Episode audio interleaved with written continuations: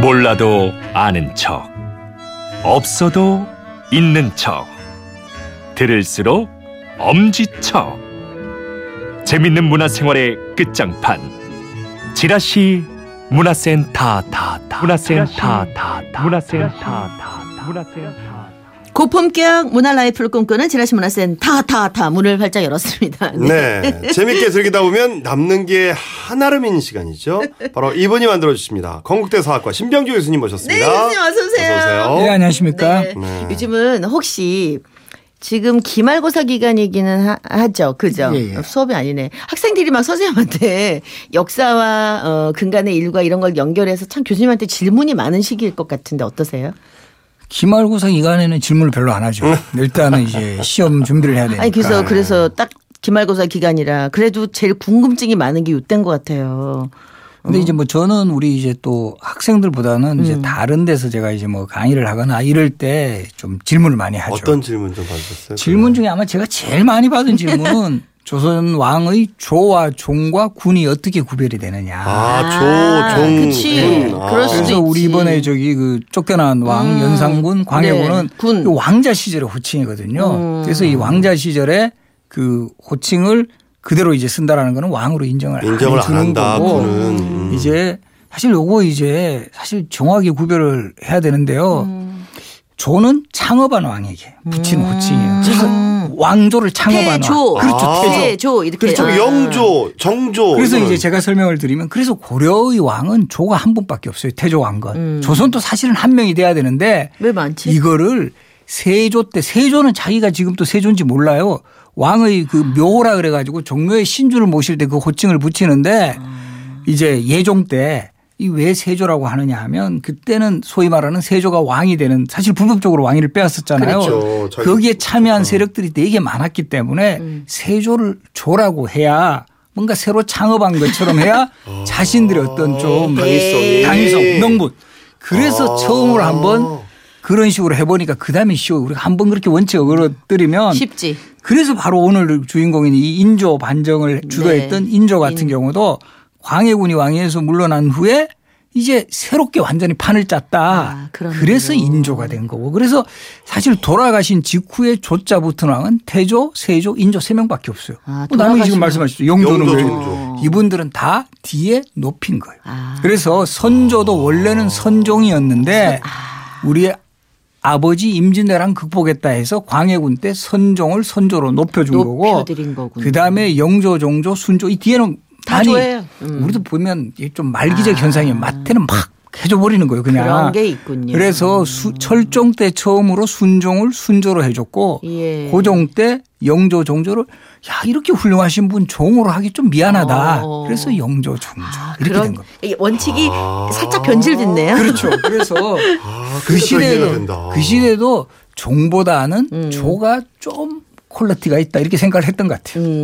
그렇구나. 아니 세종대왕은 종인데. 그러니까 그런 거로만 딱 봐도 그게 이제 그럼 우리가 그냥 보면 종보다 조가 좀 우위면 세종대왕 같은 거 당연히 그런데 그치. 그때는 그냥 지켜나간 거예요. 그렇군요. 그래서 뭐 이렇게 그 문헌에는 있기는 있어요. 종은 그 공이 있는 사람, 조는 공이 있는 사람, 그다음에 종은 덕이 있는 사람. 하지만 그거는 그냥 이렇게 이야기하는 거고 실제로는 이것이 더 정확한. 네. 6711님이 살짝 얘기해 주신 거 그 요즘 드라마 우리 영화 드라마 많이 나오잖아요. 네. 그 교수님이 보시기에 고증이 그래도 제일 잘 됐다고 보신 드라마가 그동안 있으셨습니까? 영화도 그렇고. 사실 뭐 안타깝게도 M본부 건 아니지만 네네. 그래도 KBS 대하사극 중에 뭐 정도전이라든가 징비록 같은 프로그램은 그래도 고증이 꽤 된 편이죠. 그렇군요. 예. 그렇구나. 아니 왜냐하면 그것도 조금 여쭤보고 싶은 게 우리가 볼 때 겹쳐지는 부분도 많고 이게 정말 드라마화 시켜서 만들어진 사극들도 꽤 많거든요. 그렇죠. 그러니까 이제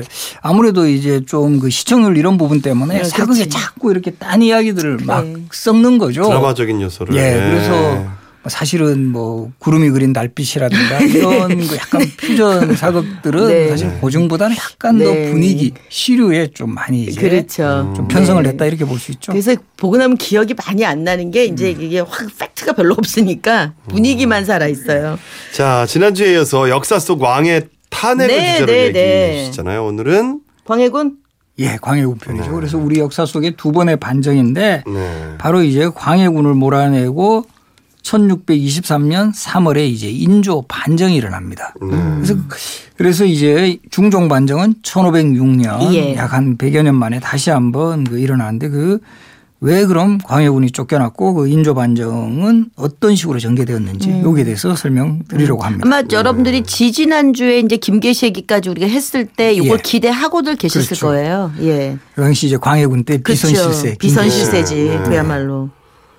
근데 이게 되게 명분이 있어야 되잖아요. 우리도 네. 지금 그 명분이라는 게 사실 제일 중요한 건데 뭐 연산군 때는 뭐 그렇다 치고 이 광해군을 내린 데에 최고의 명분은 뭐였어요? 그러니까 아마 광해군의 입장에서 보면 자신이 연산군하고 비교되는 게 되게 기분 안 좋으실 거예요. 아, 왜냐하면 연산군은 그야말로 검증된 폭군이니까 억울할 게 별로 없을 것 같은데 광해군은 그렇죠. 사람들이 다 초반에 개혁 정치도 네. 잘했고 특히 외교를 잘했거든요. 네. 뭔가 이렇게 좀 이 개혁 정치 그리고 이제 특히 광해군의 중립외교 같은 경우는 금나라와 명나라 사이에서 그죠? 예, 후금하고 이제 명나라와의 사이에서 조선이 이 전쟁이 일어나는 것을 예방했던 그런 성격도 있는데 결과적으로 이 명분은 뭐냐 하면 근데 광해군도 말년에는 너무 왕통을 강화하기 위해서 반대 세력을 너무 많이 척결을 한 거예요. 어린 동생 영상대군도 죽였고 그 어머니였던 그래, 그게 좀 인목대비를 폐위시켰고. 그건 좀 치명적이었어요. 그래서 이 반정 세력의 명분은 뭐냐 하면 이 폐모살제. 유교 국가에서 어떻게 그치. 어머니를 폐위시키고 동생을 죽였느냐. 그건 안 되지. 이걸 반대파를 결집시켰고 또 하나가 이 바로 중립외교죠. 우리 조선의 외교는 전통적으로 친명사대인데 명나라를 섬기는 그런 나라인데 중립을 할 수 있냐. 바로 이제 오랑캐인 나라인 후금하고 어떻게 똑같이 외교를 하겠느냐. 이것을 빌미로 해서 결국은 그 반정 세력을 결집을 해가지고 결국 1623년 3월 13일 인조반정을 성공시킵니다. 반정은 성공이 안 되면 역모잖아요. 그렇죠. 역모죠. 그 중간에 그 시점이 역사는 늘 되돌아보면 그게 뭐 현실도 마찬가지지만 그 시점이 가장 얼마나 떨릴까. 그래서 그런 장면들이 우리가 보면 사실 세조 같은 경우도 계유정난 일으켰을 때 예, 예. 실패했으면 완전 역적이 되는 거예요. 그치. 그래서 세조 같은 경우도 그 당시에는 수양대군이었죠. 예. 이제 소위 계유정난 이렇게 좀 멈칫멈칫했다 그래요. 얘 워낙 불안하니까. 근데 그때도 이제 재밌는 에피소드가 그 옆에 있는 왕비 정의왕후라는 부인이 어이 남자가 그 한번 칼을 뽑았으면 뽑아야지 그러면서 옆에 있는 갑옷을 딱 입혀버렸다고요. 그래서 바로 이제 갔다는 그런 일화가 있거든요. 이 어떨 때 위기의 순간 여성이 더 당차지. 예. 그래서 저는 집에 있는 저도 이제 예비군복 있거든요. 제가 모르는데 감춰놨잖아요. 입힐까봐? 네.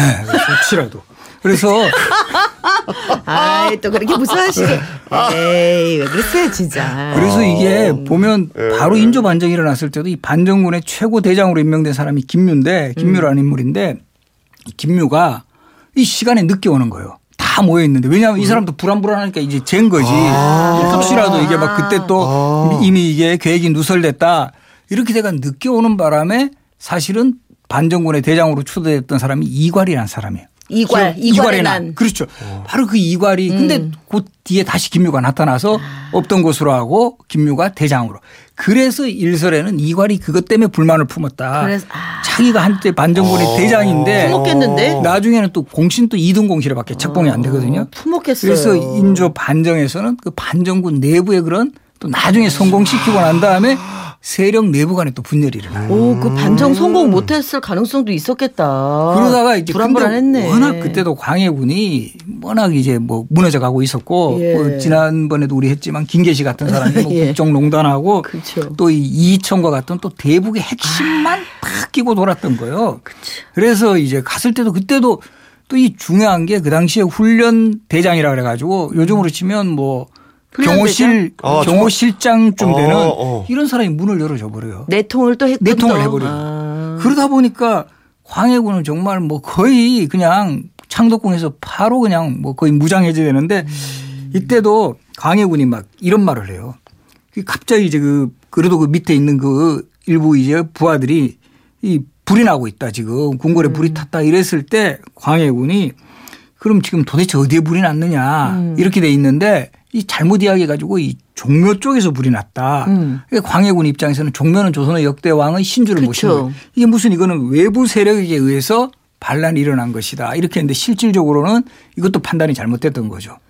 그리고 결과적으로 이제 반정군이 들어온다는 소식을 듣고는 내시에게 엎혀서 궁궐 담을 넘은 후에 그 광해군의 주치의 집에 피신을 했는데 그거를 또 다른 그 의관이 보고 다른 또 주치의가 보고 또 고발을 해가지고 결국은 끌려나와서 결국 체포됩니다. 그거는 성공을 안 할 수가 없네. 그런 내통자들이 있으면 뭐 그렇죠. 어쩔 주변에 없죠. 이미 그리고 지난번에도 이야기했잖아요. 김계시도 이미 저 반정 세력 그렇죠. 중에 김자점에게 내물러 매수가 했다. 그러니까 네. 김계시가 그건 좀 나쁜 것 같아요.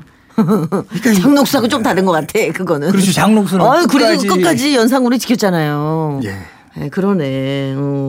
그러면 이 반정이라는 거는 일단 반정이 성공하고 나면 그 다음부터는 이제 거의 뭐 숙청이 이루어지는 거 아닌가요? 그렇죠. 이제 특히 정치보복. 인조반정 같은 경우는 무서워. 또 광해군 때 이 권력을 잡았던 북인 세력에 대한 철저한 이 정치적 보복이 있게 돼요. 그리고 인조반정을 주도한 세력은 서인들이었거든요. 그리고 이 서인들은 광해군 정권 하에서 아주 많은 그 정치적 탄압을 받았기 때문에 그런 측면도 있었어요. 그리고 완전히 그 또 중요한 것은 국가의 정책 이념이 확 바뀌어버려요. 외교 정책도 중립외교에서 친명 4대 정책. 다시. 친명 배금이라고 그러죠.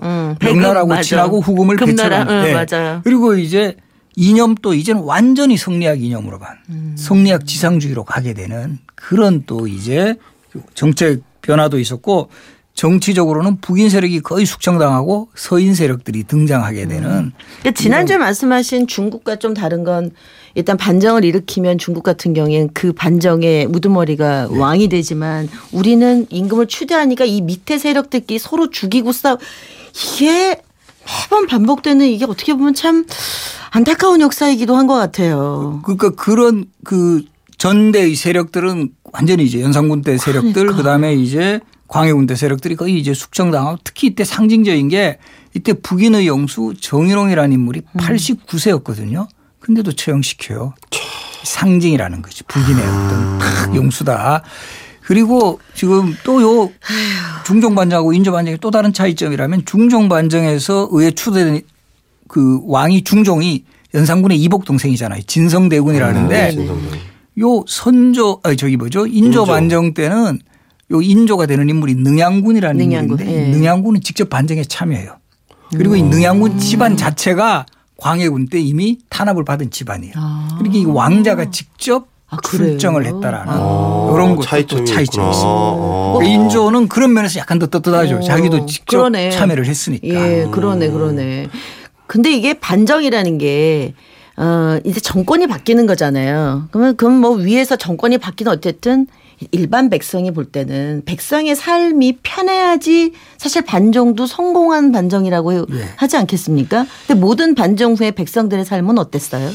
그래서 특히 이제 연산군 때는 워낙 이제 독재적 권력이 네. 심했고 이러니까 분명히 이제 좀 백성들은 좀 더 나아지는 그런 그 삶이었겠지만 광해군하고 인조 반정은 그야말로 정치 세력의 교체만 가져왔다. 이런 해석도 가능한 게 특히 그 당시에 그 실록의 기록에도 나오는데 상시가 세상을 한탄하는 노래가 일반 백성들에게 퍼지는데 그 사람들의 그런 노래 가락 속에 이런 게 있어요.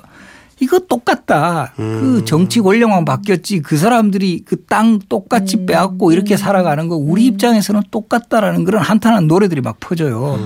그런 상황을 보면 인조반정이 그렇게 백성들에게는 그야말로 정치 세력 그들만의 리그가 아니었을까 또 이렇게 본다라고. 그리고 외교적으로는 어떻게 보면은 저 호란을 계속 불러일으키게 빌미를 준 거잖아요. 네, 그런 점에서 우리가 인조반정은 결국은 이 강경한 그 친명 그 배금 정책이 후금을 자극해 가지고 정묘호란 병자호란을 불러왔다라는 점에서는 그래서 인조반정하고 중종반정은 좀 성격 차이가 있구나. 좀 있다라는 거죠. 현대사학은 가장 비슷한 게 인조반정이라고 얘기해도 되나요?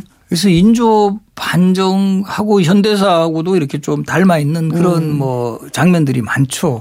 그리고 그 인조반정 이후에 이 여러 가지 근데 우리도 지금 저는 저런 부분들을 우리도 좀 이렇게 지향을 해야 될 것 같아요. 우리도 부분? 지금 정권이 바뀌어버리면 전 정권에서 뭐 좀 잘한 부분이라든가 이런 거는 전혀 없어져 버리고 완전히 바뀌어버린다. 이게 어떤 계승이라는 게 물론 단절된 것이 꼭 필요한 때도 있지만 어떨 때 이렇게 정부가 확 바뀌어버리면 모든 게 다 확 바뀌어버린다라는 거죠. 맞아요. 그런 것들은 우리가 혼란스럽지. 그러다 보니까 보면 정권이 바뀌면 제일 먼저 하는 것 중에 하나가 우리 정부 부처 막 이름부터 막 바뀌게 돼요. 너무 혼란스러워요. 그런 것도 우리가 좀 지향해.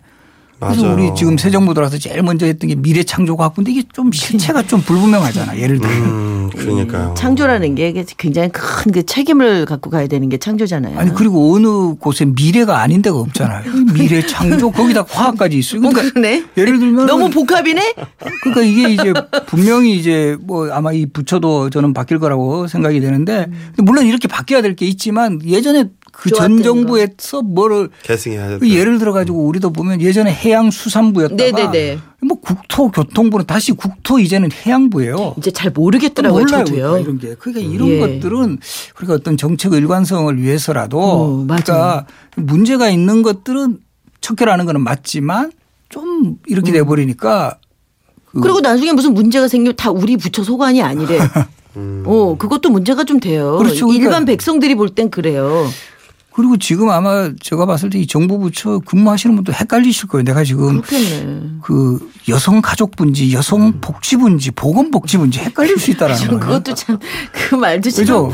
어려워. 여성가족부 그냥 말씀이시네요. 그러네. 네. 그런 것들을 우리가 좀 물론 이런 반정의 역사에서 우리가 딱 그 취해야 될 것은 취해야 되지만 또 한편으로 마찬가지라는 거예요. 광해군에서 인조에 바뀌었을 때 그 광해군 때 나름대로 가져왔던 이 외교 정책의 그런 그 능력이라든가 그치. 분명히 그때도 그런 그 외교 라인이 있을 거 아니에요. 이런 것까지도 없애버리니까 결과적으로 이 전쟁을 맞이했다. 그러면 더 사실 찬란한 조선왕조가 됐을 수도 있었는데 뭐 결과론적인 거지만 어쨌든. 그렇죠. 결국 역사에서 우리가 제일 큰 것은 좋은 것은 정말 잘 계승하고 정말 잘못된 역사는 더 이상 반복되지 않는 그런 식으로 우리가 잘 지혜를 모아 나가야죠. 네. 오늘 교수님의 가장 마무리 멘트 그게 가장 지금 현실하고도 필요하네요.